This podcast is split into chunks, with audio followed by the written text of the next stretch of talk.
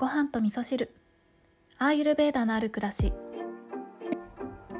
こんにちは、今日はちょっと短めの雑談にしたいなと思ってるんですけれども、今ですね12月24日の朝に収録をしておりまして、この配信は12月25日月曜日の配信になってきますね。多分今週で仕事納めっていう方も多いんじゃないかなって思いますけど、私は28日まで仕事だったかな、はい、確かそうだと思います。でもね、これから私は、いよいよチャイを発送するということで、発送準備をね徐々に進めているところなので、年末年始はねいろいろと初めてのことが、初めてというか荷物を発送したりはね初めてじゃないけど、リスナーさんにね何かを送るっていうのはちょっと初めての体験なので、丁寧に向き合ってやりたいなって思っているところです。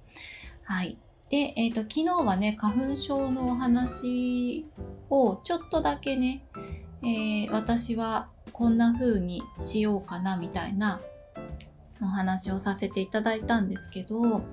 この花粉症対策のお話とか、今だったら何ですかね、風邪予防のためにできることとか、この世の中にねいろんな情報ってあると思うんですけど、アーユルベーダでいうところの一番大事なポイントが何かっていうことを私の中での理解でお伝えすると、とにかく自分の体の状態を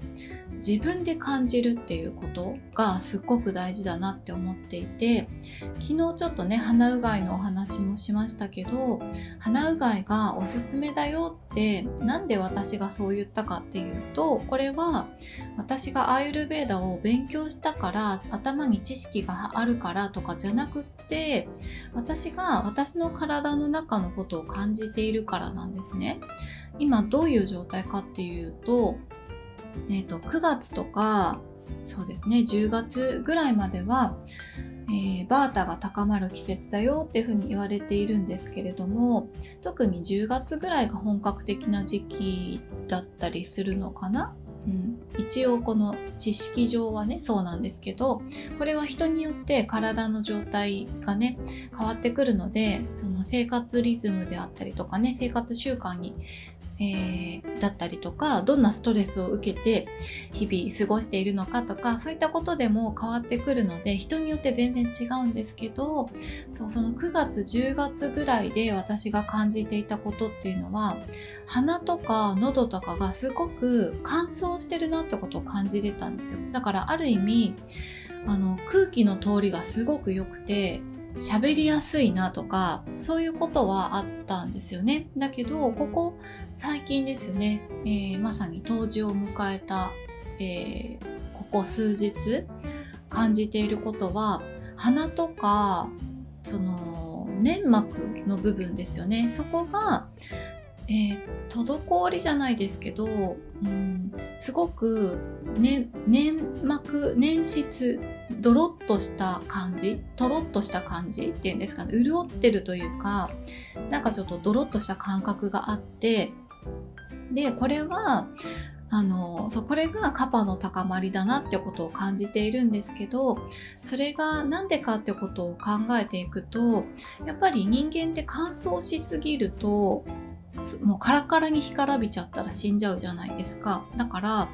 どこかでバランスをとって逆の方に行かなきゃいけないんですよね。そうやって体は自分で自分を整えているんですよね。だから9月10月11月で乾燥しきった私の体が徐々に、粘質を高めている、水分を取り込もうとしているっていう状態に傾いてきている。これがもう自然の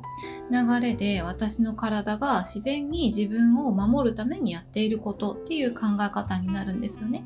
でそうするとどういうことが起こってくるかっていうと、乾燥しすぎた体を守るために水を溜め込もうとしている、溜め込める体質になろうとしている、カパを高めているっっていうことで言うと、カパが高まりすぎてしまわないように気をつけた方がいいってことになるんですよね。そういうところで鼻うがいをするとすっきりするからすごく効果的だよねっていうところが私が感じたことから鼻うがいおすすめだよっていうふうにお伝えしたことなんですよね。だから自分の体の変化を感じてみて、もし秋とか、秋の段階で乾燥すごいしてたけど最近なんかそうですね、鼻水ズルズルするんだよねとか、そういうなんていうのかな、だるいなとか重いなとかそういう感覚がある方は体がいろんなものを溜め込もうとしている。で、その溜め込もうとしているのは自分の体を守るためにやろうとしていることなんだよっていう、そういったことを感じていらっしゃる方っていうのはカパが高まりすぎないような対策、ラジオ体操するとか鼻うがいするとかね、ガルシャナするとか、ガルシャナは乾布摩擦ですね、ガルシャナするとかね、そういった養生がとっても効果的だよっていうことがあるので、自分の体を感じるっていうことはねすっごく大事なことだし、その自分の体を感じた時に出ている症状っていうのは実は体が自分で自分を整えようとしてくれている結果起こっていることなんだよっていうね、その体が体にしている、自分が自分にしている愛情なんだよってことをねちょっと感じてみるっていうことをされるとね、今じゃあ自分が何をサポートしてあげられるのかなっていうことにね気がついていくんじゃないかなって思います。はい、ということで今日はちょっと短め雑談でしたけれども、アーユルヴェーダではとにかく自分を感じるっていうことが大事なんだよっていうね、そんなお話をさせていただきました。それでは皆さん素敵なクリスマスをお過ごしください。今日も聞いていただきましてありがとうございます。